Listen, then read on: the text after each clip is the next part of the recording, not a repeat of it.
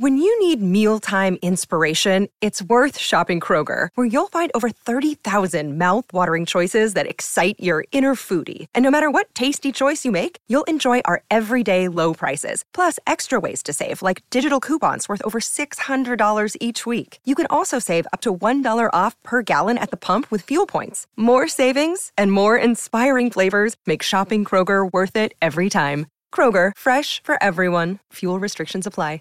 Save big on your Memorial Day barbecue, all in the Kroger app. Get three pound rolls of juicy 80% lean ground beef for $3.49 a pound with a digital coupon. Then get select varieties of flavorful Powerade, Body Armor Super Drink, or Arizona tea for 77 cents each, all with your card. Shop these deals at your local Kroger today, or tap the screen now to download the Kroger app to save big today. Kroger, fresh for everyone. Prices and product availability subject to change. Restrictions apply. See site for details.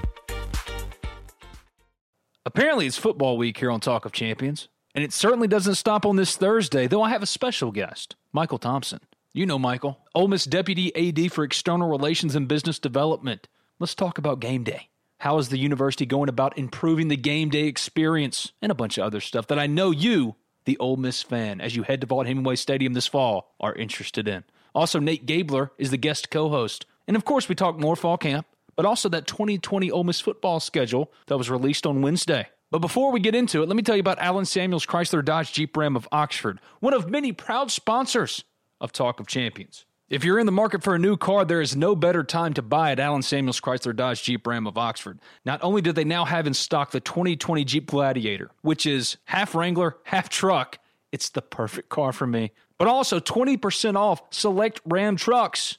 And I know, I know, no one really loves the car buying process. I'm with you. It can be overwhelming. You're just looking for the best deal. Well, Allen Samuels Chrysler Dodge Jeep Ram of Oxford is here for you. And what separates Allen Samuels Chrysler Dodge Jeep Ram of Oxford is Brian and Mason and the rest of the staff aim to address each of your needs with the utmost respect, care, and attention to detail. Tell them Talk of Champions sent you. Maybe that'll help when you buy that 2020 Jeep Gladiator, that 4x4 truck you've been looking for. 20% off right now. Select Ram trucks. Contact them today at 662 234 8000. You can stop by and see them at 2201 East University Avenue in Oxford. That's just past Kroger. Allen Samuels, let's be friends. And now it's Talk of Champions.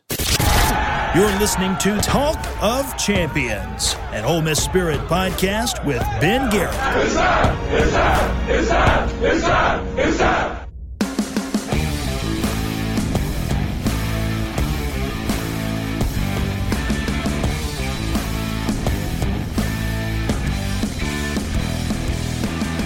Once again, it's Talk of Champions. I'm Ben Garrett at Spirit Ben on Twitter. Today's guest co-host is Nate Gabler.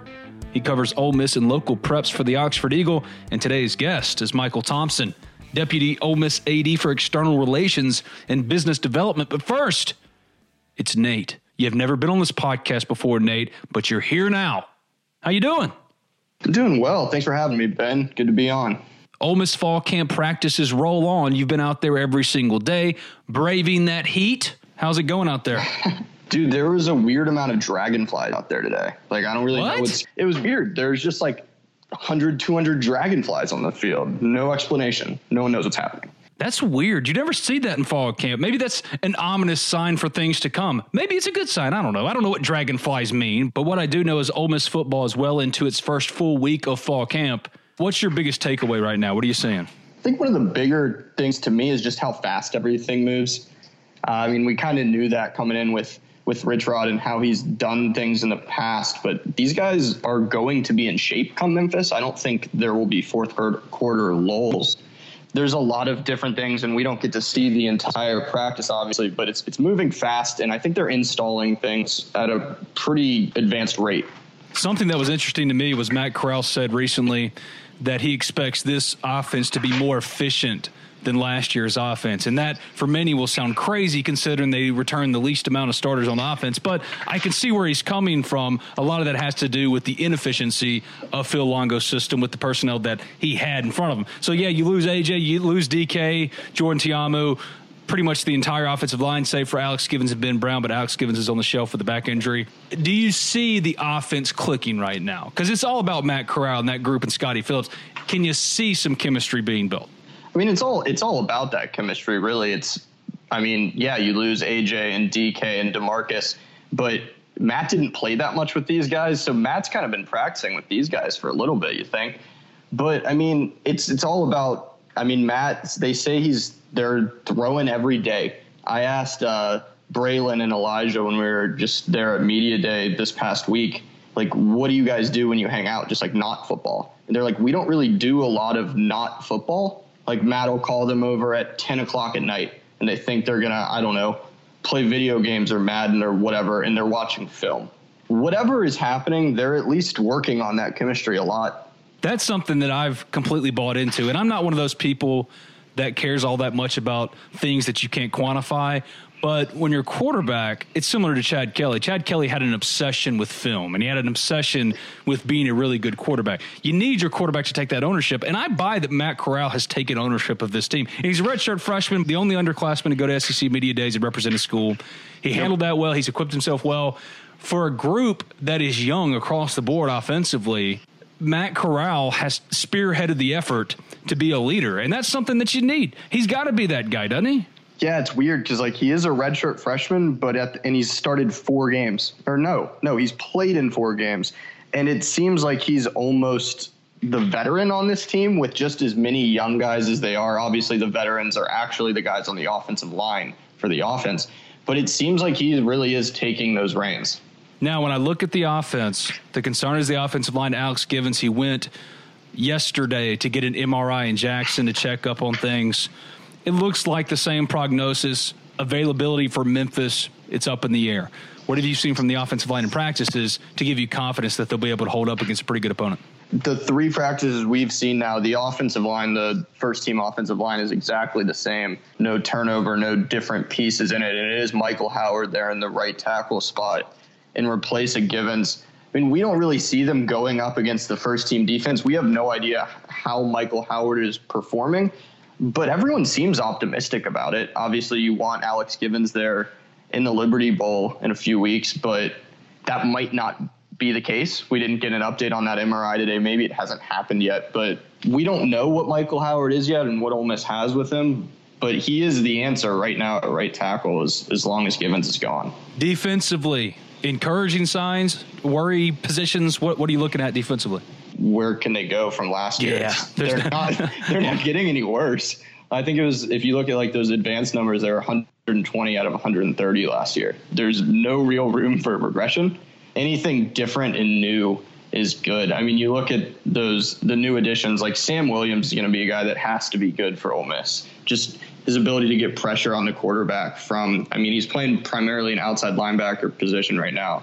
The kid comes over from a JUCO school, part of that 2019 class. I think he's a real pivotal part. Like, how much can you get out of Sam Williams? Is he that same guy that you thought he was coming out of JUCO ranks? It seems like, from everything I've gathered, that he's equipped himself pretty well, though. That he's not one of those JUCOs that has come in and is swimming mentally. Same with Lakia Henry to a point. Now he's running with the third team, but Lakia and Sam were recruited and signed to not sit. It's the whole Wayne Dorsey, Enrique Davis, you name it, JUCO prep school.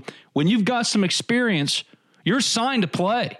There's no waiting around for you. If you're not playing right now, Damian Jackson, another one. If you're not playing right now, there's no use for you. Am I wrong there? Sam Williams feels like he's ahead of the curve. A lot of that has to do with being here in spring, but he's got a leg up. This is not a typical JUCO situation.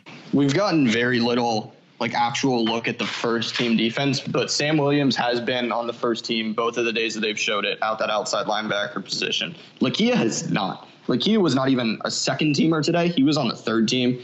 It's been Momo and Willie Hibbler at those inside linebacker positions, but I mean, maybe Lakia is just it's moving early. slowly. Maybe he'll be there. Who knows? But he's not there now for what it's worth. So who knows? You had an update yesterday on the backup quarterback competition. We talked about that at length on Tuesday. If you had to handicap it, who you giving it to right now? I think it. I mean, handicap wise, it's probably Tisdale. He was the guy that was here in the spring. Grant Tisdale, the freshman at uh, Allen, Texas. He was the dual threat recruit. I mean, we know Rich Rod likes that kind of quarterback from his days at Arizona and going back to West Virginia. It's who he likes. He's the guy taking the reps with the twos. I've also really been impressed with uh, Plumlee, John Rice Plumlee out of Hattiesburg.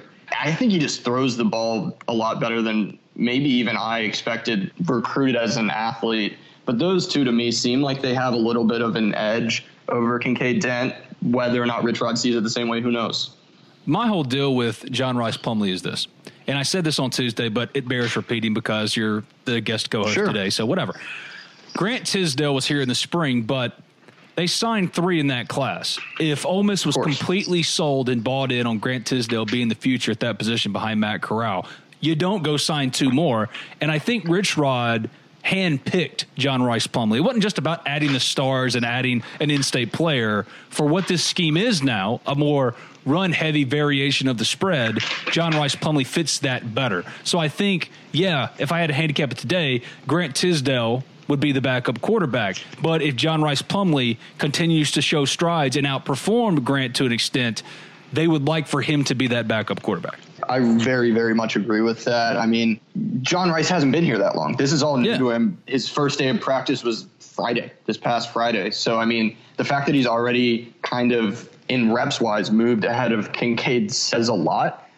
I think his skill set works really well with this offense. The pocket is very rarely the pocket. They're moving it constantly, and just his ability to get out on the edge and make those throws has been really impressive. I'm glad you brought up the constant motion of the pocket. This offense in general is moving constantly. And that's something that's music to the ears of Ole Miss fans. For example, I think it was a couple of days ago that Matt Luke mentioned the potential of getting all of his running backs on the field together. Jerrion Ealy in the slot, maybe Isaiah Woullard, whoever, along with Scotty Phillips on the field as well, running some jet sweeps. And that's something that Ole Miss fans have been calling for for so long. That's what you see out of this offense. It never stays static. Rich Rodriguez, unlike Phil Longo, can easily adjust and fit his offense around his personnel. It's the Dan Mullen and Joe Moorhead problem for Mississippi State. Dan Mullen could adapt. Joe Moorhead can't. At least he hasn't proven he can so far. Phil Longo couldn't. His offense was his offense. Here are our plays. We've got 24 of them, different route combinations depending on what the defense is giving us. There's also a run attachment to every single pass, but this is what we run. With Rich Rod, he can fit his offense to match the personnel that he has, and that's a huge advantage for Ole Miss that will need any advantage it can get considering all that it lost. So I think Ole Miss can be better, or at least more efficient, as Matt Corral said earlier this week, despite significant personnel losses like A.J. Brown and DK, Jordan Ta'amu, like I mentioned. Yeah, it's been fun to watch, man. Honestly, like on Wednesday, they had – there was a few reps that they did where they had it was 10 personnel so you have four receivers on the field one running back and they had elijah moore and tylan knight on the in the slot on the same side. And it was just a sweep to tylan knight and it's one of those things that it's just like it's not incredibly complex of a play but just having those two playmakers on the field at the same time him and or tylan knight and elijah moore it's just been fun to watch really. My deal with tylan knight is i don't know what he is yet I think they put him at running back yeah. last year just because they needed it. If he's a do it all player like a Dexter McCluster, not saying he's going to be Dexter. That's a generational player, was Dexter, second round pick of the Chiefs. Comparing every smallish offensive player that comes in, like Korvic Neat, for example, to the next Dexter McCluster. Let's just stop that nonsense. But Tyler yeah. can give them something. And I think that of all the players in the spring, the one that impressed me the most with what he offered and what he could do on the field was Tylan. Not that he uh, is strictly going to be a slot receiver or strictly be a running back. They're going to move him all over. You got to get that guy the ball in his hands. I think he could go play defense tomorrow and be pretty good, but offensively, he gives you a different dynamic when he touches the ball he can break away. And that's been something with him and Elijah that you've seen, like you mentioned in practice with 10 personnel, to where that's a threat. That can challenge defenses. And that's the difference between Rich Rod and Phil Longo. Phil Longo had a system, chasing grass. This is what we do. These are our plays. But with Rich Rod, if Tylan Knight can help, if Elijah Moore can help, his offense is adaptable. Yeah, it's it's interesting that you mentioned going back to Phil because Phil, it was just being finding that space, chasing that grass, and now it's finding ways to get the guys with the ball in their hands with the space in front of them. So just giving guys the ball so that they can make the plays after the catch. And it's, I mean, it's Elijah Moore, it's Tylan Knight, and Jerrion Ealy fits into that conversation well too. It's we don't entirely know how Jerrion's going to be used as a running back, but we know the main goal is just to get him with the ball where he can make plays in space. The last time Ole Miss signed such a highly ranked five star player out of high school, I think it was Laremy. When Laremy stepped on campus his first day, you knew immediately That dude is one of the best players on the field. That is a surefire NFL player. What is your early perception of Jerrion? Jerrion has not worked with the first team yet. So, I mean, what does that mean? It probably just means Nothing. that he's showed up and he's been at a handful of practices and he's still learning the offense. He's a dynamic receiver. He is taking a lot of reps as well as a punt returner, which kind of Ooh. just fits as well into that. They want to get Jerrion Ealy the ball in space. Where's more space than on the punt return? That could be fun. When's the It's last different- time Ole Miss had a good punt returner? Hell, I can't even remember that one. I have no idea. yeah, my But- God. Probably have to go back to Jesse Grandy, maybe? Not Korvic Neat. you compared him to Laremy, it's it's it's a lot harder. Like physically, you look at those young offensive linemen, and usually they're not there. When you have a guy like Laremy show up and he looks like a grown ass man already, it's it's a little different. You know he's going to be ready. Jerrion, he looks the part as well, and it, it's been it'll be fun to see him kind of progress as fall camp un, unfolds. What about Matt Corral's accuracy? Is it there? most of the time. I mean, Matt Matt has been really good in practice, but I mean, there are times just with any other young quarterback where he's putting the ball a little behind a receiver on a slant, or he just misses, overthrows a guy on like a long throw where the pocket's rolling. He hasn't been perfect, but I think he's been good enough, pretty good. That's going to be the thing, right? Early on, Of course. how accurate can you be? We all know the arm talent is real. He's got one of the best arms in the SEC, but accuracy, we don't know what that is yet. for what it's worth, and a lot of these numbers came last year against ULM. Just quickly pulled up Matt's numbers in his four games that he played. He was 16 of 22 for 73%. That's good. That's really good. I mean, that's a wildly limited sample size. And yeah, I mean, as much as we want to talk about the backup quarterbacks and Jerrion Ealy and Matt's these fun good. playmakers, yeah, if Matt's not good, none of it matters. If Matt's not good, it's going to be an ugly season, and none of it's going to matter what those other guys are. We're going to talk about the 2020 schedule in just a little bit. If you Sure. haven't already, subscribe, rate, review, talk of champions in iTunes. I'm Ben Garrett at Spirit Ben on Twitter. He's Nate Gabler. What's your Twitter handle? N G A B L E R four N Gabler four. We got to fix that. Yeah, it's not great. It's not great. It's not great. But he covers Ole Miss and preps for the Oxford Eagle. He's been out at practice every single day. Subscribe, rate, review, talk of champions in iTunes. Go to the Ole Miss Spirit, OleMissSpirit.com, an affiliate of 247 Sports. Check out Nate's stuff in the Oxford Eagle as well as online. And when you do leave a review for Talk of Champions, wherever you get your podcast, make it a five star review. You could say Ben smells like butt, but as long as it's five stars, I don't care. Just make it a five star review. Going now to Michael Thompson, Ole Miss Deputy AD for External Relations and Business Development. He joins us on the Modern Woodmen phone line. The podcast brought to you by Thomas Chandler, your Modern Woodmen representative. It wasn't so long ago, I'm talking a couple of months, where financially I needed some help. Not that I was struggling, but getting my finances in order, organizing my money so that I'm in the best position for retirement, preparing for college for my kids, and everything else. I'm sure most every one of you can relate. And that's why you should do like me and contact Thomas Chandler today. He's your local Modern Woodmen representative, and he'll get you right for retirement or savings or whatever you need. He's done it for me. He'll do it for you. What does Modern Woodmen do, though, you might ask? Financial security for you and your family through life insurance, financial planning, and financial services, quality family life through member benefits and local fraternal activities, and community impact through volunteer projects that make a difference where members live, work, and play. It's time to get rid of your financial burden. Contact Thomas Chandler, 662 296 0186. That's 662 296 0186. Or you can check him out at www.modernwoodmen.org. www.modernwoodmen.org. That's Thomas Chandler, your Modern Woodmen representative. Joining me now on the Modern Woodmen phone line is Michael Thompson, Deputy AD for External Relations and Business Development. I have no clue what that title means, Michael. When did it stop being communications? What is a Deputy AD for External Relations and Business Development? Uh, I, you know, I don't know. Uh, that's a good question. I wonder when that happened. Um, it was right around the time when Stephen Ponder left, which was about, I don't know, maybe two and a half years ago, three years ago. Man, it's been that Um, long. Yeah, yeah, I know. It's sometimes it feels like a few hours, and sometimes it feels like a decade. I think that's kind of. I think I think I've I think I've been here nine years now, which is again sometimes feels like forever, and sometimes it feels like just a few minutes. Well, it's interesting at Ole Miss right now as far as the leadership is concerned. Ross Bjork is off to Texas A&M. Keith Carter's the interim AD. You got an interim chancellor.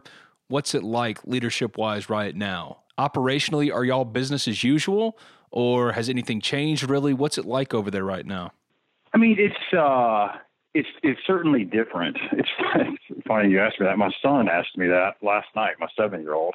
He's oh. like, "What's it like with?" He, so uh, he's got he better. With, he's got with, just as good, if not better, interview skills than me. Yeah. Okay. So, so, I'm actually prepared for this question because he he asked me that. Except he said it. Uh, he said, "What's?" this is, I don't know. This may just be funny to me. It's like what, what's it like with Master Ross being gone? And I was oh. like, Master Ross. Like, when, when did you start calling him Master Ross? I was like, well, Master Keith is is is is awesome. You know, uh, I, t- I told I told my son I was like, it's it's it's certainly different, um, uh, and change is is always that way. Um, but Keith is Keith is an incredible leader. He's a, he's he's, a, he's one of those natural born leaders. Um, that you it's it's pretty rare. I mean, and you can see his leadership ability. You could see it when he was a student athlete. You can see it when he was, you know, raising money. You know, that's what he was doing. You see it when he's when he's serving um, as interim AD. So Ross had laid such a great foundation that that um, it's it's been really smooth as as Keith has come in and you know picked up where Ross has left off, but also adding um, a lot of what Keith is about, and and so it's it's. I mean, it's been smooth. I think that the hardest part of the whole thing, um, I would say, is just the timing. Uh, you know, in just the way that the, the academic year works and athletics departments and um, our national conventions and stuff like that. you know, that a lot of that happens in in June, and so when it happened um, in late May like that, it, it was people were scattered travel wise.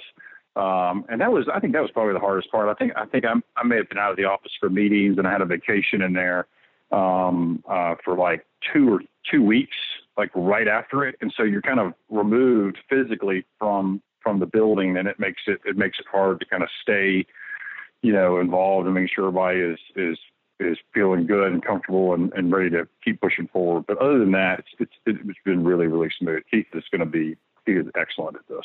Did you have any idea that Ross was looking around? Were you blindsided when you heard the news? Um, I sure was. Yeah, I, I was. I, I, was blindsided. I think. Um, I think that he would say that in some ways he was, he was blindsided. It happened extremely fast. Um, from when from when the you know the discussion took place, I think with them to when um, he was offered the job. If I remember right, it was within a 24 hour period uh, when he had met with them, and and then less than 24 hours later was was offered the job, which is which is a quick turn. Um, so yeah, I, I think that um, I think everybody was was really uh, was really blindsided. When you look at overall where things are now, what have you learned? What has the athletics department learned over the course of the last four years, really, as far as what the fans want and what you're trying to give them and all that kind of stuff? Yeah, that's a gr- that's a great question. I mean, what I think you had to kind of break it down into a couple of different compartments. Um, most important thing that we've learned is that this this brand, this um, this place, and, and even when I say the word place, it it, it just it just scratches the surface of what Ole Miss is, and um, it's so hard to describe. It's so hard to put into words what Ole Miss is. I mean, I've, I graduated from here. I've, I've, kind of my dad went here, my uncles went here. I've, I've my grandfather went here. I've, I've known Ole Miss has kind of been in my DNA for a long time. Um, but even for people that that uh, I can, I'm trying to think in my mind. I think of like four or five people just on our staff that when they when they started working here, they had no ties to Ole Miss whatsoever and the the the hooks are in deep. I mean, they're th- these are people that are from all over the country that are like, this is there's no place I'd rather be than right here. Um, so there's something about Ole Miss that that is incredibly strong on its own, incredibly attractive, and and something that is just it's just alluring. And I, it's really really hard to to put into words. Um, and so I think that the, the thing that when you go through all, all of the change that we've gone through and a lot of the, the hardships, just the, the what seems like a, a kind of constant barrage of, of, of, attacks from all different kinds of places, um, you really learn how strong you are. And um, this brand is is incredibly powerful. Um, it runs very very deep. And to go through the hardships and be able to come out on the other side and be able to confirm that is it's it's rewarding. You know, it's there's just there's just this like, hey, if we can get through this, then we can get through anything. You know, it kind of is this confirmation that um, uh, there's something really special here. So I mean, I think that's probably probably one compartment. I I think that there's a there's a there's certainly a, a personal compartment to this too. Um, whereas it when you when you do think about leaders and and and and ads and things like that, in in the moment you you don't, uh, or at least I didn't um, really think about uh, an athletics department without Ross, or you know what I mean. Like you just it just doesn't. Yeah, that kind of stuff doesn't enter your mind, and so you know this is. Uh, I think I was here for maybe 18, 20 months um, um, with Pete, and then and so I was so green then that that that that, that transition was. Um, I mean, I, I just didn't. Really, I guess I would say I, I just hadn't experienced it. So, um, and I wasn't here long enough with Pete to where it really made a difference. But I mean, Ross and I were were we worked together for a long time, um, and so I, I think that that it was eye opening for me just about this uh, about about this business and um, uh, you have to be able to adapt and adapt to, to others and um, adapt to not just other people changing trends in, in athletics and, and in college sports in general. So, um, I mean, there's, you know, we could talk about all different kinds of compartments and, and things that, that we've learned, but, um, you know, and there's another one you want to specifically hit. I'm happy to address it. Those are kind of the two that, that really jump out. Well, in the NCAA investigation, this is the last time I'm ever going to talk about it. I'm just so sick of talking about it.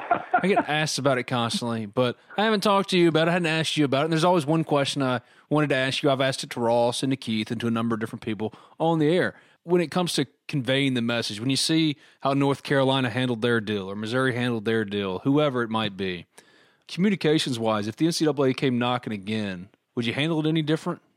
Uh, yeah, I think we hit a lot different. Yeah, that, that's one of those um, that yeah. When, when, you when you do do a debrief on on a, on a case like that, I, I would say that we um, that would be the the biggest thing that I, I, would have done differently, just from from from my role. And whether or not I would have had control to do it or not, I, that remains to be seen. But I, I think that it would have uh, certainly been something that I, I would have been a huge advocate for, even if it meant we were breaking some some rules or or going against you know uh, doing something the NCAA told us not to do. And um, I think that the other the other I, I, guess to put it this way, we would have been far more um, proactive in in updating people about where we were um, in um, um, communicating some of the the the I guess facts of of the case. We probably wouldn't have been able to try the case in public, you know, um, but we would have we would have been more proactive in communicating the case. And keep in mind, this is what I'm saying. We would be doing is is exactly what the NCAA is saying. You better not do. Um, but I think that that it becomes more of a well, I mean, we have to do this, so get over it type deal. It's not it's not you know it's not like we're we're racking up additional charges. Um, but it's something that we've got to do because if you don't talk and there is a vacuum like that, then someone's going to fill the vacuum. And and even if they fill it with with incorrect information, which in, in many many cases, in our case, uh, many times is what happened. Um, if that incorrect information gets uh, repeated over time and enough with enough frequency, then it's it's nearly impossible after the fact with accurate information to change the perceptions of people. It has become so hardwired in someone's thoughts that it can't it can't be changed. They they literally will not believe you if you if you tell them that no, here are the facts of the case. They it's it's very hard for our brains to to kind of rewire and look at something that we um, um, have believed to be something else the whole time. Does that make sense? yeah. A, well, here's the deal with it with me. Operating in good faith with the NCAA is dumb from the get go because they're not operating in good faith. They tell you, don't do this, don't do this, you better not do this. Well, they're still going to punish you any way they want to. And they were leaking like a sieve to national reporters, basically getting out their version of events. So from Ole Miss's standpoint, next time publicly, if they came calling again, screw protocol and operating in good faith. They're not going to. We've got to protect the brand, and that's the most important thing. Yeah, I think I think it's it's yeah, I think you hit the nail on the head, and I I, I would also venture to say that the way that some of the, especially Missouri, Missouri is having after us, and there's plenty of cases that are, you know, ongoing now. Um, I, I, I think that in in conference rooms and AD's offices, um, especially in the in the SEC, um, I think that you're going to see ADs talking with their with their legal counsel and some of the. Ole Miss tried to do it the by the by the book. I mean, tried to follow the, the rules when it comes to this, and and it didn't it didn't help them. And um, not only did it not help them, it, it created that vacuum of information, um, which then creates a real long uphill battle um, afterwards when it comes to um, not just rebuilding the brand nationally, but rebuilding the brand within your own fan base and and reinstilling confidence and trust um, in leadership. And so it, it's you've got other other schools that are using us probably as an example of we can't go that way because it, it you know the NCAA has shown that it doesn't necessarily you know provide to be uh, uh, fruitful. You know what I mean? Um, but it, it's you also have to look at every single case differently. Um, you know, Missouri, they if you look at their their case objectively, they played they they played it by the by the book. Um, they did everything by the book. Uh, it leading up to the to the ruling and what happened to the ruling. I mean, God, you know, you know, I don't know what I can say publicly, but I, I, I think that, that they probably got hammered, right? I mean, for, yeah. for, for what, for, you know, when you think about punishment fitting the crime, I think that, um, uh, that's, that was a, a very shocking outcome.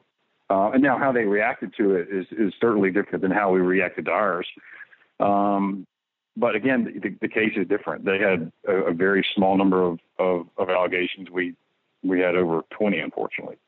How often, when you went to a Rebel road trip or wherever, when you were meeting Ole Miss fans, were you bombarded with NCAA stuff? And what was the most challenging aspect of that? I guess. Well, um, when you talk about like six years, I'm trying to think of how many that would have been like five Rebel road trips. We had a, a town hall meeting run in there. Yeah. Um, you know, I, it's incredibly hard to have a to have a to to be um, trained in a job that then you cannot use those skills to do. Um, you know what I mean? Like you, it's it's a it is a one hand tied behind or both hands tied behind your back kind of mentality where if golly, there's sometimes, and I probably have said it to uh, privately to people that I, I really trust, like really unloaded about it because if you don't, you're going to explode um, just the frustration of of uh, the whole the whole deal. Um, but you want to say it. I mean, you want to say it publicly. You want to go on the record. You want to you want to you want to do it. And Ross the same way. Ross and I lamented many times um, uh, about about it, and just the frustration of we just want to tell the world about about this and how we feel about it. But um, you always got this, you know, hey, you can't you can't do that, can't do that, can't do that. Um, so it's very very frustrating. It was very frustrating um, in those kind of open forum type scenarios uh, to have to skirt to have to to have to you know go around issues that that you want to address head on, but the time uh, wasn't right, and and that's that's that's a very hard and very very frustrating uh, predicament to be in, especially for, for, for people who want to naturally communicate with people. I don't want to talk about the NCAA stuff anymore. That's the last of it. Yeah, because, not, man. Yeah, I, yeah. Ole Miss football has got a clean slate. There are no restrictions anymore. What is the challenge, do you think, over the next five to 10 years in growing the brand, growing the fan base? It seems like retention is a real problem with attendance. So, how do you continue the, to grow the brand and fan base of Ole Miss? We'll get right back to Michael Thompson, but first, let me tell you about Grove Sharks tailgating and the Lamar, Oxford's first and only traditional neighborhood. The Ole Miss football season has arrived, it's here, and Grove Sharks tailgating can take care of all your game day needs. Locally owned and operated, Grove Sharks Tailgating specializes in tent rentals and setup packages that can accommodate parties and gatherings of all sizes. For more information, visit Grove Sharks tailgating at grovesharks.com and like them on Facebook at Grove Sharks or contact owner Eric Trimble at 662 816 3493. The Lamar, Oxford's only traditional neighborhood, is under construction. Brought to you by John Welty Realty. A traditional neighborhood means right where you live a grocery store, a brewery, restaurants, shops, all within walking distance of your front door. But what about the houses? They're custom high end spec houses, beautiful finishes, open concept, modern two story houses. If you're looking for a three bedroom, a two bedroom, a one bedroom, you'll find a fit with any of these three spacious layouts. Get in with the Lamar right now. Build out is happening. For more information, contact John Welty at john at johnweltyrealty.com. That's john at johnweltyrealty.com or give him a call at 662 23 Homes. 662 23 Homes. And now, back to Talk of Champions. Yeah, I mean, it's there's there's no silver bullet. I can tell you that. It's um and, and building a brand is, is never about a silver bullet. It's about a a a long, you know, um, uh, or relatively long period of time where where people experience what Ole Miss is, and through lots of different touch points, even if it's from online to sitting in the stands at a volleyball game, sitting in the stands at a football game. Um, it's it's it's building on all those experiences and creating this this consistency inside the mind of, of, of our fans, inside the mind of, of potential fans um, about what Ole Miss is, is. And the the it's a it's a it's a challenge because it does take time. Um, um, it's something that we've been doing for a long time, um, and something that that we take a lot of pride in as far as our experience, especially when it comes to being um, in our venues and and and you know experiencing the, the game day at many different sports, basketball, baseball, football, whatever. Um, so we have to keep doing that. We have to keep uh, keep we have to keep making that a priority and delivering a game day experience that is that is second to none, wins people over, gets people talking, gets people bringing friends, neighbors, you know, cousins back to um, a game and keep introducing Ole Miss to, to people that have never been introduced to Ole Miss. So that's that's kind of this ongoing, you know, umbrella piece that we that we that we cannot take our eye off that ball. Um, and we'll talk about some of those, I guess, some of the game day improvements that, that would that would fall in those in that category too. But one of the things that's that's that's been a, a challenge, I, I think, um, for us in particular, is everyone knows about the, the, trends in college football and the trends in sports in general, um, with just the incredible living room experience that we have um, with massive flat screen TV. Yeah, it's and, hard to compete um, with a um, 65 inch 4K HD TV and a bunch of beer in the cooler in the refrigerator. Well, it is. So you have you have that you have that that that trend, you know, and, and they've gotten so inexpensive. I mean, the the to buy one of them, it's just it's incredible um, how affordable these have become. But then you, when you combine it with the um, the fact that we are distributing every single one of our events onto that television. I mean, I'm talking from soccer to, to volleyball to softball to baseball, football. I mean, like you can consume an Ole Miss game on in your living room of any sport you want, um, and and you can do it on your own time. You can do it in air conditioning. You can do it with with beer. You can do it with, you know, uh, you know, your own parking spot and covered, um, your own restrooms, all of that stuff. Um, and and and so that that creates. I mean, we we've given access um, to to our events uh, through you know these other mediums. And so, and that's that's not just us. I mean, that's everyone has seen this this trend. But when you put it with the when you combine that trend or overlay that trend with the the challenges that, that we went through um, specifically with um, uh, golly, I wouldn't even know where to start on, the, on, some of those challenges we talked about in NCAA, but there were others in there. Um, uh, it it it creates a perfect storm, and um, it's something that that you have to batten down the hatches and and just weather. You you have to just keep fighting and and digging and and you know you can't just can't quit. You've got to keep going um, and doing everything that you that you've got power to do to to you know again make those experiences that people will um, have make them as, as good as they possibly can be. I mean, you just got to keep taking care of those fans, keep taking care of those customers, um, whether it's on a you know a phone call to an 800 number or you know coming in the gates at the pavilion. You have to just keep doing it, keep creating positive experiences for people, um, and just get through it.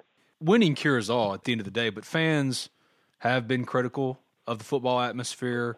I'm critical of the baseball atmosphere. We can have that discussion anytime you want to. But how do you go about fixing a football atmosphere when a team is essentially rebuilding? How do you create excitement? Well, there are the atmosphere is made up of of so many different components, um, and you have to look at each component and and and and make sure that it is firing on absolute all cylinders. And then as you look, as you get one component going, you get another component going, you get another component going, and they really do fit together. I think that one of the components that when it comes to atmosphere, let's just take atmosphere out for a minute, because atmosphere is is is a humongous part of, of the overall experience, but it's there are other parts of an experience that are that that help build your brand. Atmosphere is definitely a, a huge one. So we look at atmosphere. Um, I think that that uh, most people would agree that um, there's there's a nucleus of of uh, creating a great atmosphere, and that's the students.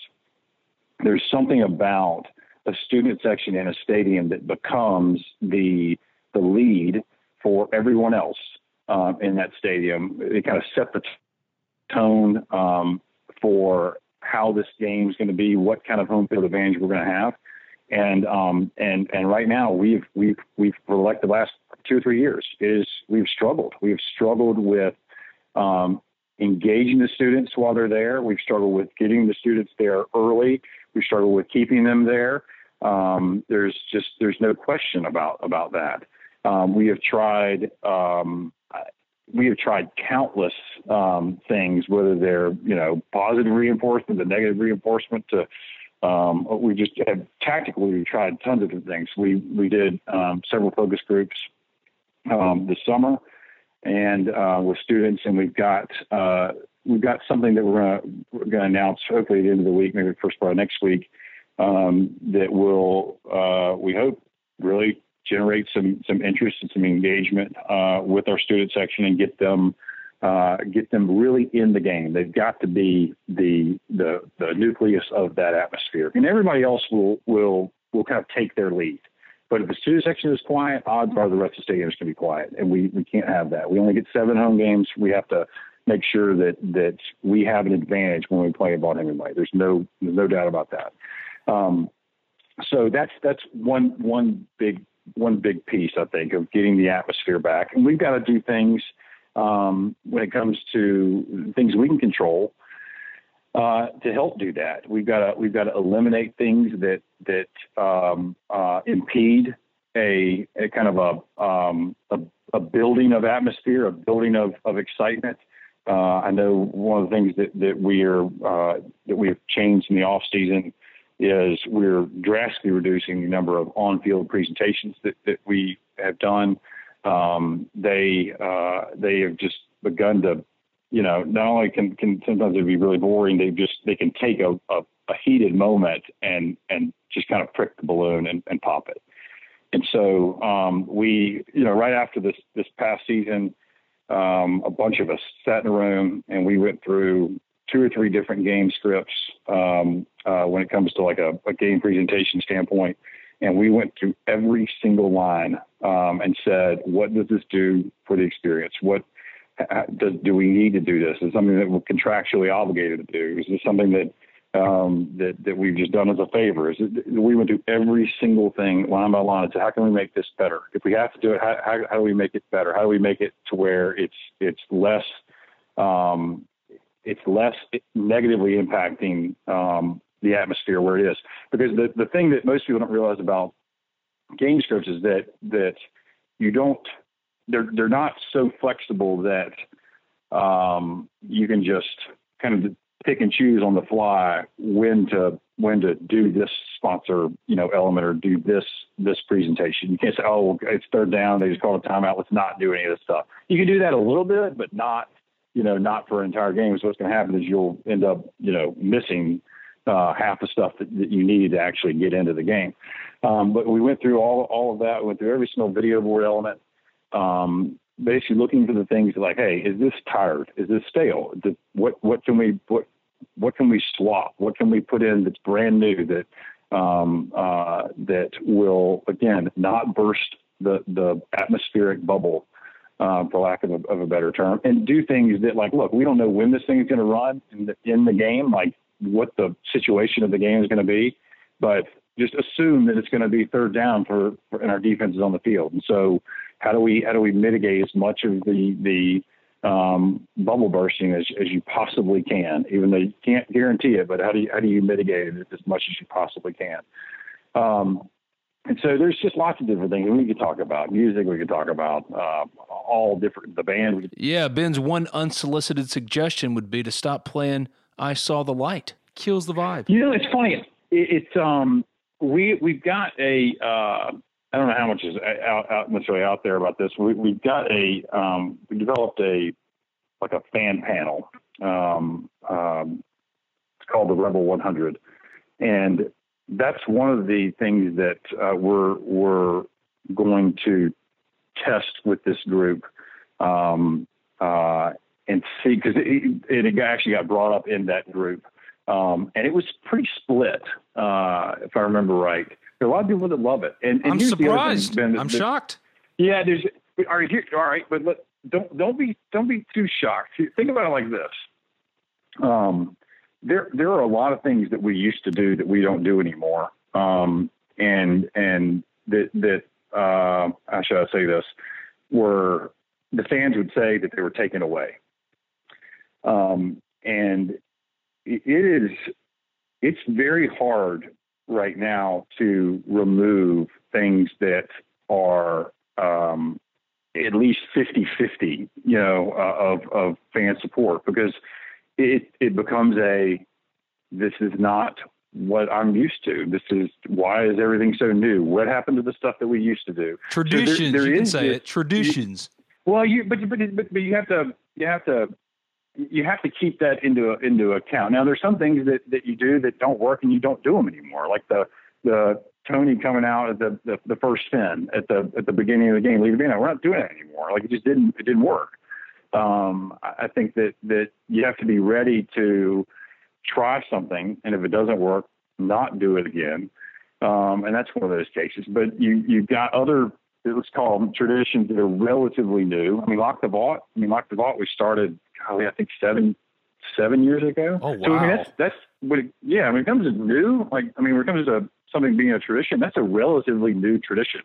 And there are people, man, after year one of Lock the Vault, they're like, stop doing this. It doesn't work. It's embarrassing, you know.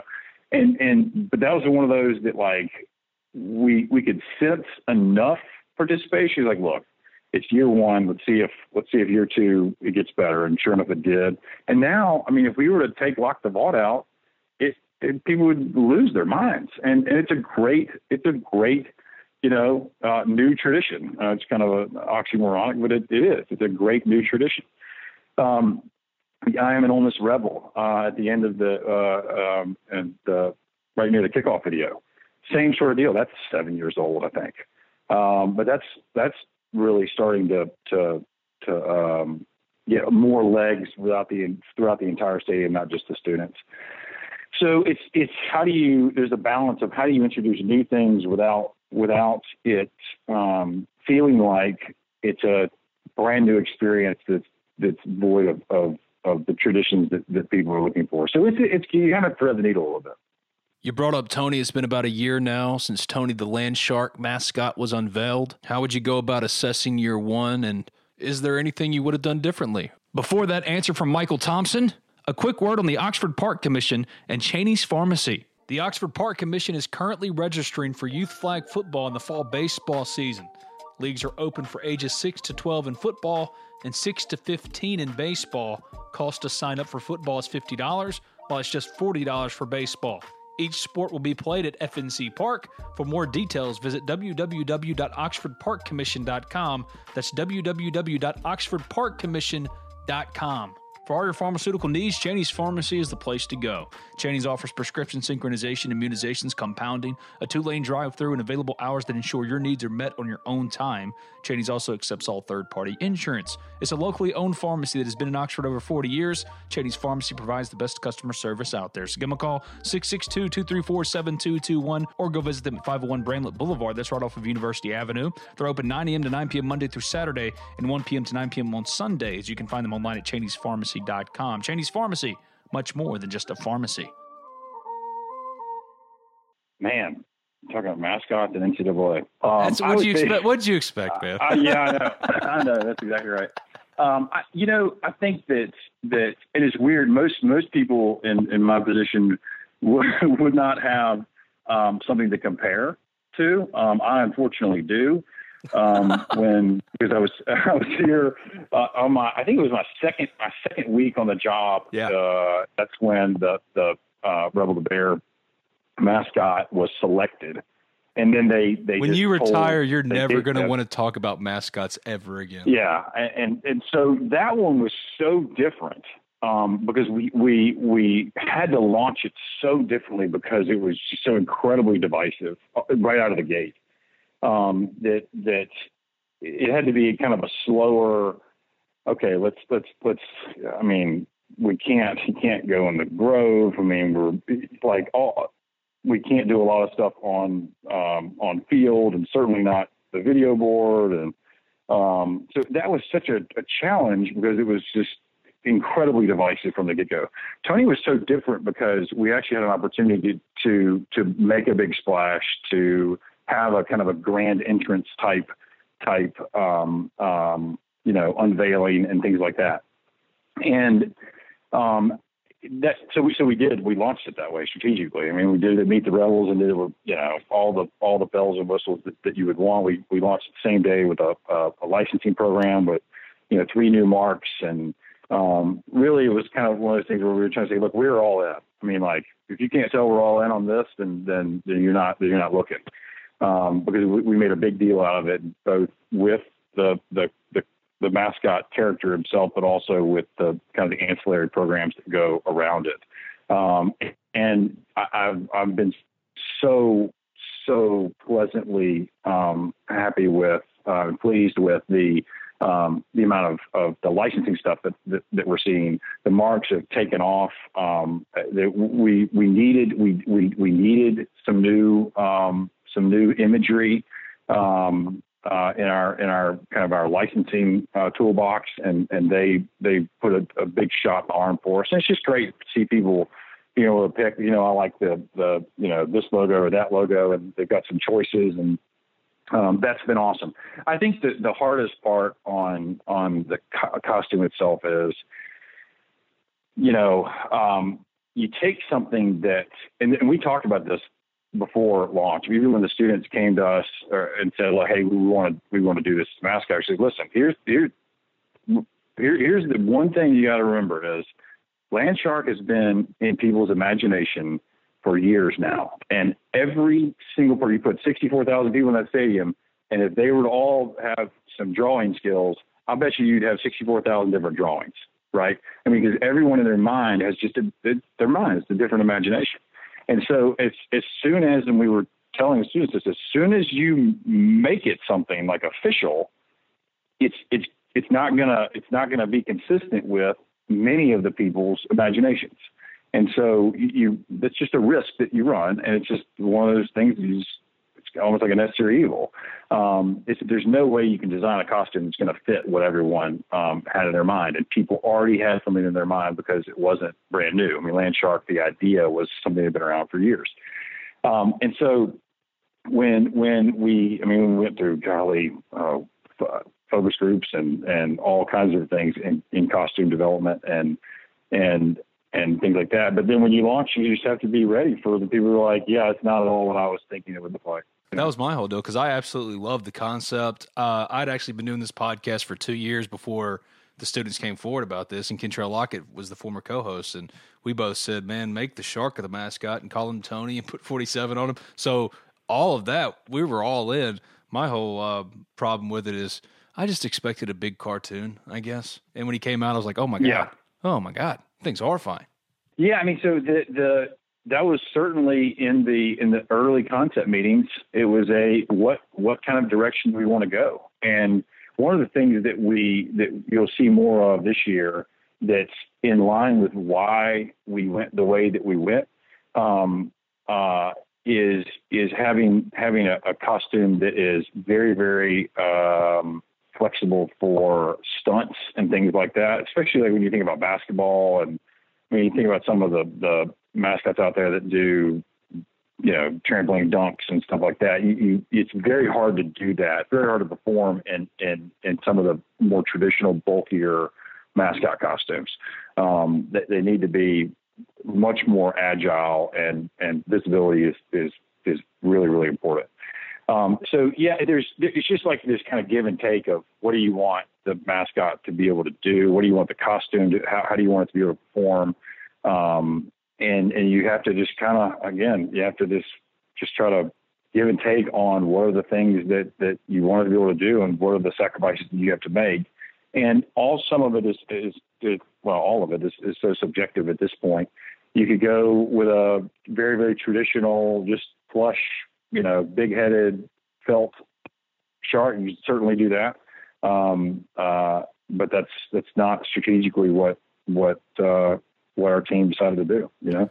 Well, last one. Some schools have moved quickly to push forward with alcohol sales. You speak about game day and improvements in getting fans into seats but Ole Miss opted not to move forward.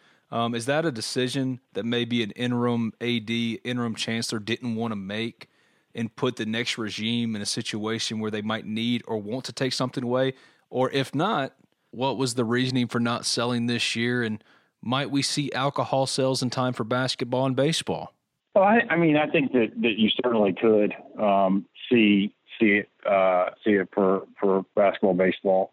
Um, nothing, nothing's finalized yet. I, you know, I, I think that I gotta be careful how I talk about it um, because it's still an ongoing discussion. I'll say this: there, there are just a lot. There are a lot of there are a lot of players in this, um, and um, it's it's it's a it's a big decision um, on campus that, that impacts a lot of different areas of campus, and so um, the the the thing to do is to get is to get buy in and get everyone on the exact same page um, ahead of time. And that's and that's basically the process that, that we've been in.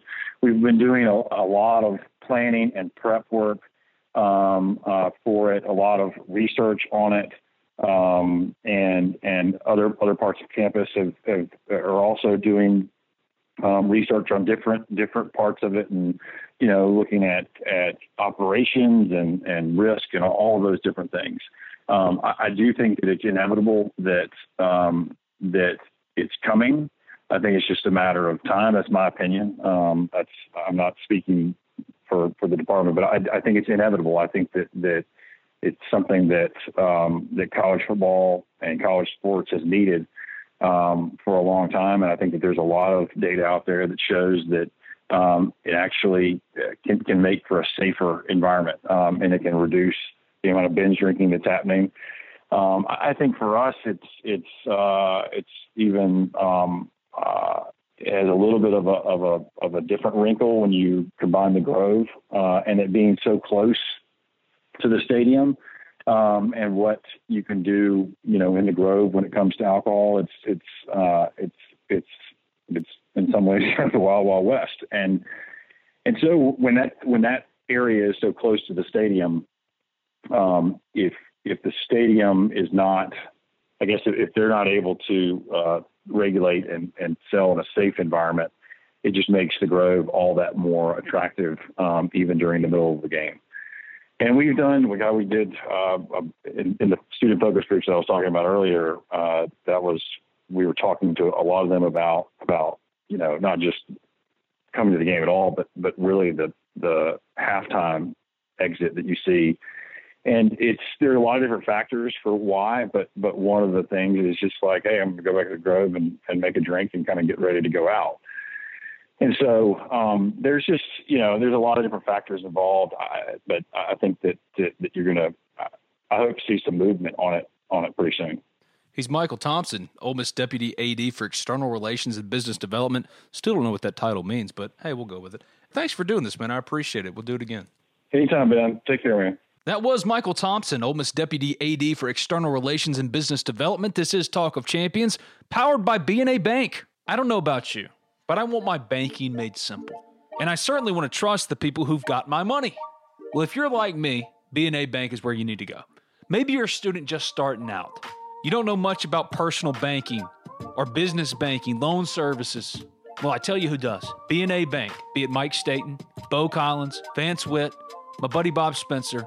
These are friends of the podcast. Ole Miss fans, sure, but more importantly, they care about you. They're going to take care of you. They're going to make sure that your banking experience is done flawlessly, comfortably, and with trust and respect. With a five star rating from Bauer Financial and an excellent rating from Weiss Ratings, B&A Bank is recognized as one of the strongest financial institutions in the country.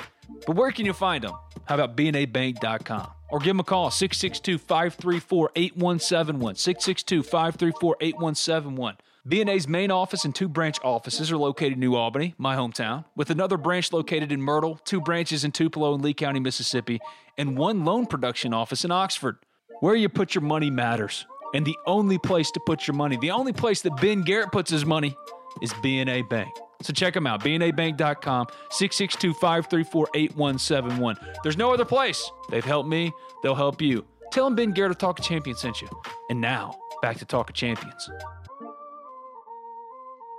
All right, Nate, before we get out of here, the 2020 schedule was released on Wednesday, and I gave it a once over. I saw three wins Southeast Missouri, second game of the year, Georgia Southern, Middle Tennessee. But man alive, that September slate is tough. Baylor and Houston, Auburn at home, at LSU, and then when October rolls around, you get Alabama at home, Vanderbilt on the road. Vanderbilt's always tough for Ole Miss.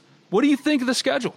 I think what immediately jumped out to me was that three week stretch from September 19th to October 3rd. Yeah. Auburn at home, at LSU, Alabama at home. Damn.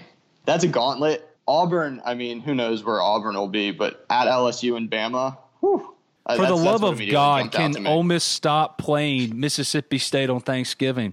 No one likes thought, Mississippi State on Thanksgiving. No one does wasn't that like a three year thing? I thought it was a three year thing, and I saw the 2020 schedule, and I was like, sheesh, that's Thanksgiving again. What, like, why? I don't know. I, I, it was a thing forever in the 90s, in the early 2000s. Then it stopped because cooler heads and smarter heads prevailed. But yet here we are again.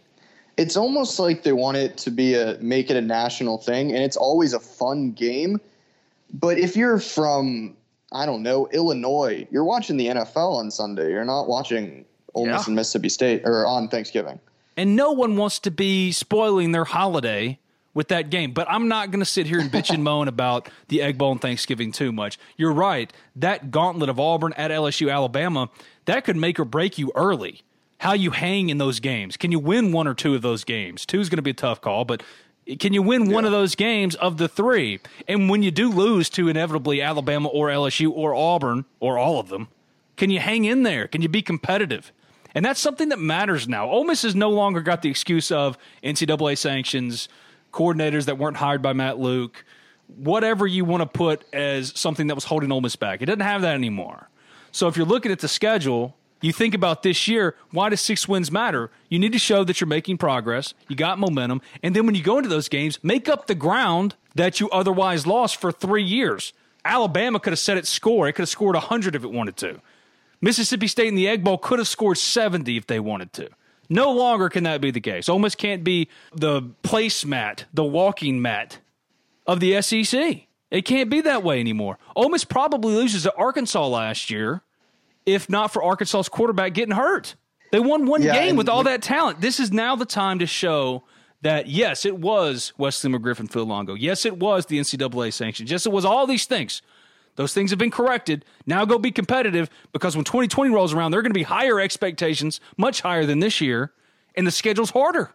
Yeah, it is harder. And I think the first of those three game stretch, that game against Auburn here in Oxford, I think that's the one you have to win, right? Have Because we don't we know Alabama is they'll replace Tua whatever. They'll be Alabama.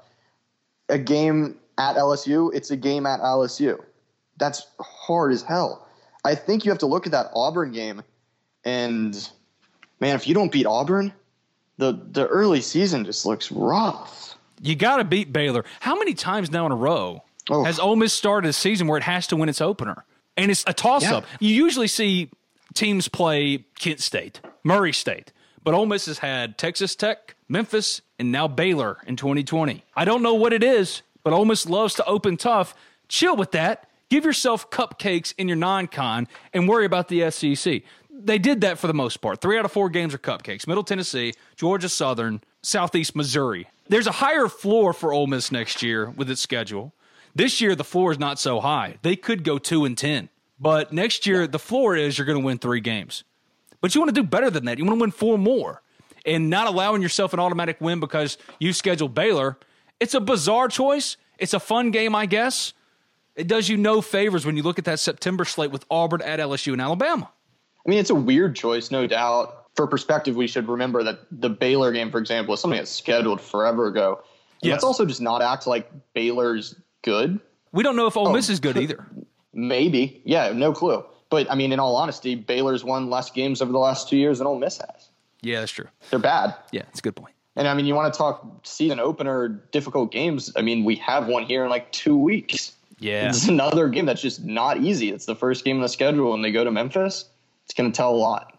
My whole thing with Ole Miss this year, and I've said it before, I'll say it again and again and again. I'm weirdly confident about Ole Miss winning five or six games this year, and it's based on nothing. Yeah, I'm not as confident. I'm confident in five. Six is tough. The Vegas total was six, just right on the dot. Take your pick. And if I had to go one, I'd go with the under.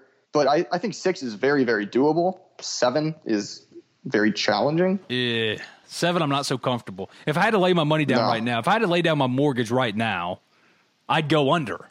I would too. I wouldn't feel great about it. I'd feel better about it than I would being over six.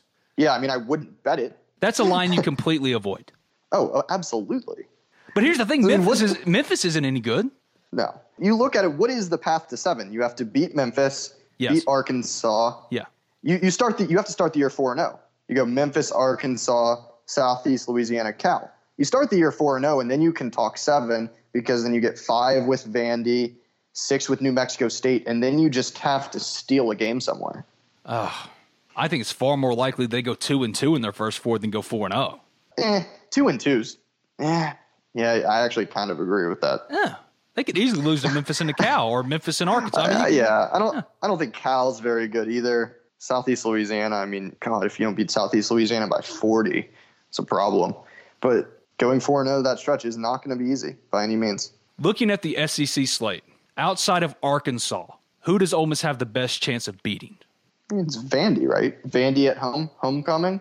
Vandy was picked last in the East. Kentucky's going to take a pretty big step back, you would think, but I think it's got to be Vandy. I mean, experienced quarterback, some good skill position players, and obviously you you lose to them at their place last year. But if you're looking at one other game that is, I don't know, you don't want to say an easy win, but a game that you have to win, it has to be Vandy at home, homecoming game. If I said Ole Miss is going to win three games in the SEC, go three and five, you have to pick the three. Who would they be? Arkansas, Vanderbilt, and who? So it's Arkansas, Vandy, and ooh, I guess I would say at Missouri, Yeah, at Auburn. Auburn starts a freshman quarterback, regardless of who they go with now, but that's still a game at Auburn. I would probably go with Missouri, but I don't feel good about it. Kelly Bryant got hurt in practice recently, hamstring. It's not supposed to be a long term injury, but that's something to monitor. I don't know what Kelly Bryant's going to be in the SEC. Could be boom, could be bust. We don't know. Matt Corral could be boom, could be bust. If he's bust, whoo boy. Yeah, I would agree with you. If they go three and five in the SEC, those three wins are likely Arkansas, Vanderbilt, and one of Mississippi State. That'll be tough. It's on the road for the Egg Bowl. Yep. Or Missouri. That means you have to win one road game, and that's not easy. People talk Texas A&M at home as the other like SEC game you have to win. Maybe. Man, I don't see that at all. Why not? I like. I think Kellen Mond is good.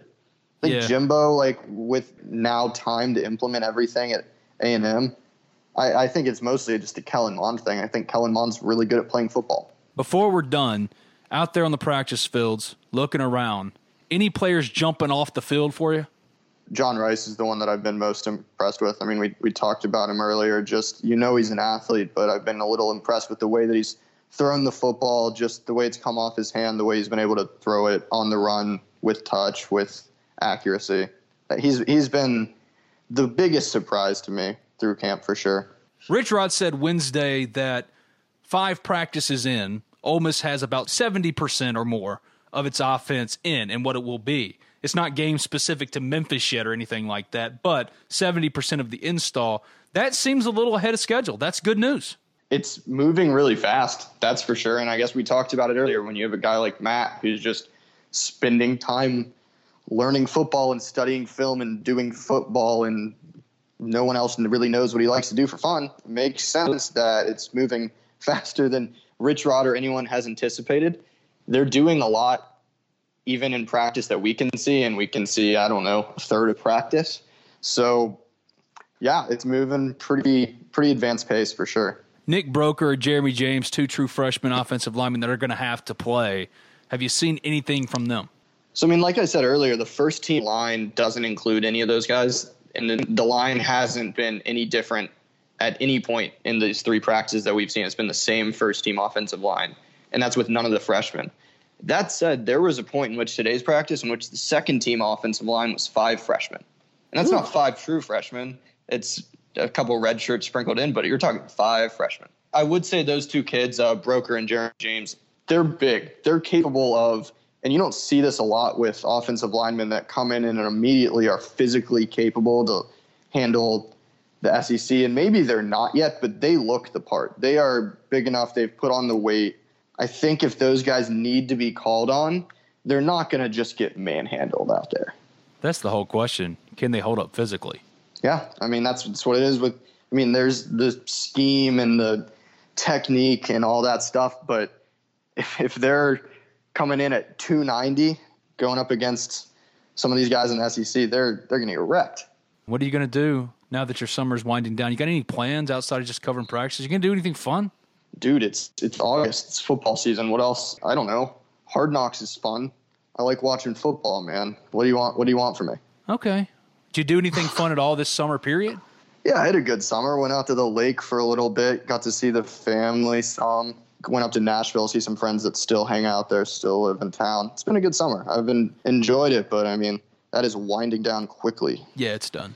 Thanks for coming on. I appreciate it. What are you working on right now? What am I working on right now? I'm watching the Houston Astros game. Just finished up camp report. I mean, we're recording this on Wednesday, so it's wrote up camp from today. And those, I don't have anything big in the pipeline right Uh-oh. now, actually. It's kind of, yeah, got to kind of work on that, huh? Yeah. Get off yeah. your ass. Get going. Yeah. What are you doing? Yeah.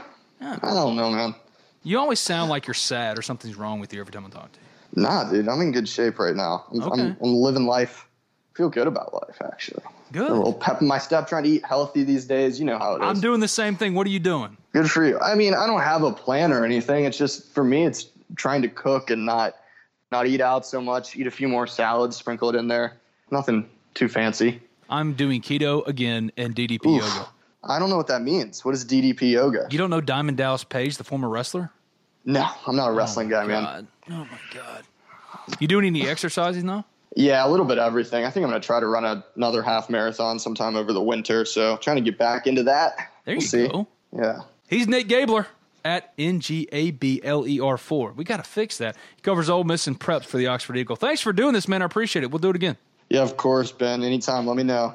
A new year, time for new growth. Grow your education and skills with Herzing University. Our online behavioral health programs fit your schedule and time, from an eight month diploma program in health and human services to a 36 month bachelor's in psychology. Grow your behavioral health career with us wherever you are in your education. Your future starts now at Herzing University. Visit us online at herzing.edu or text health to 85109. Online at herzing.edu or text health to 85109. When you need mealtime inspiration, it's worth shopping Kroger, where you'll find over 30,000 mouthwatering choices that excite your inner foodie. And no matter what tasty choice you make, you'll enjoy our everyday low prices, plus extra ways to save, like digital coupons worth over $600 each week. You can also save up to $1 off per gallon at the pump with fuel points. More savings and more inspiring flavors make shopping Kroger worth it every time. Kroger, fresh for everyone. Fuel restrictions apply.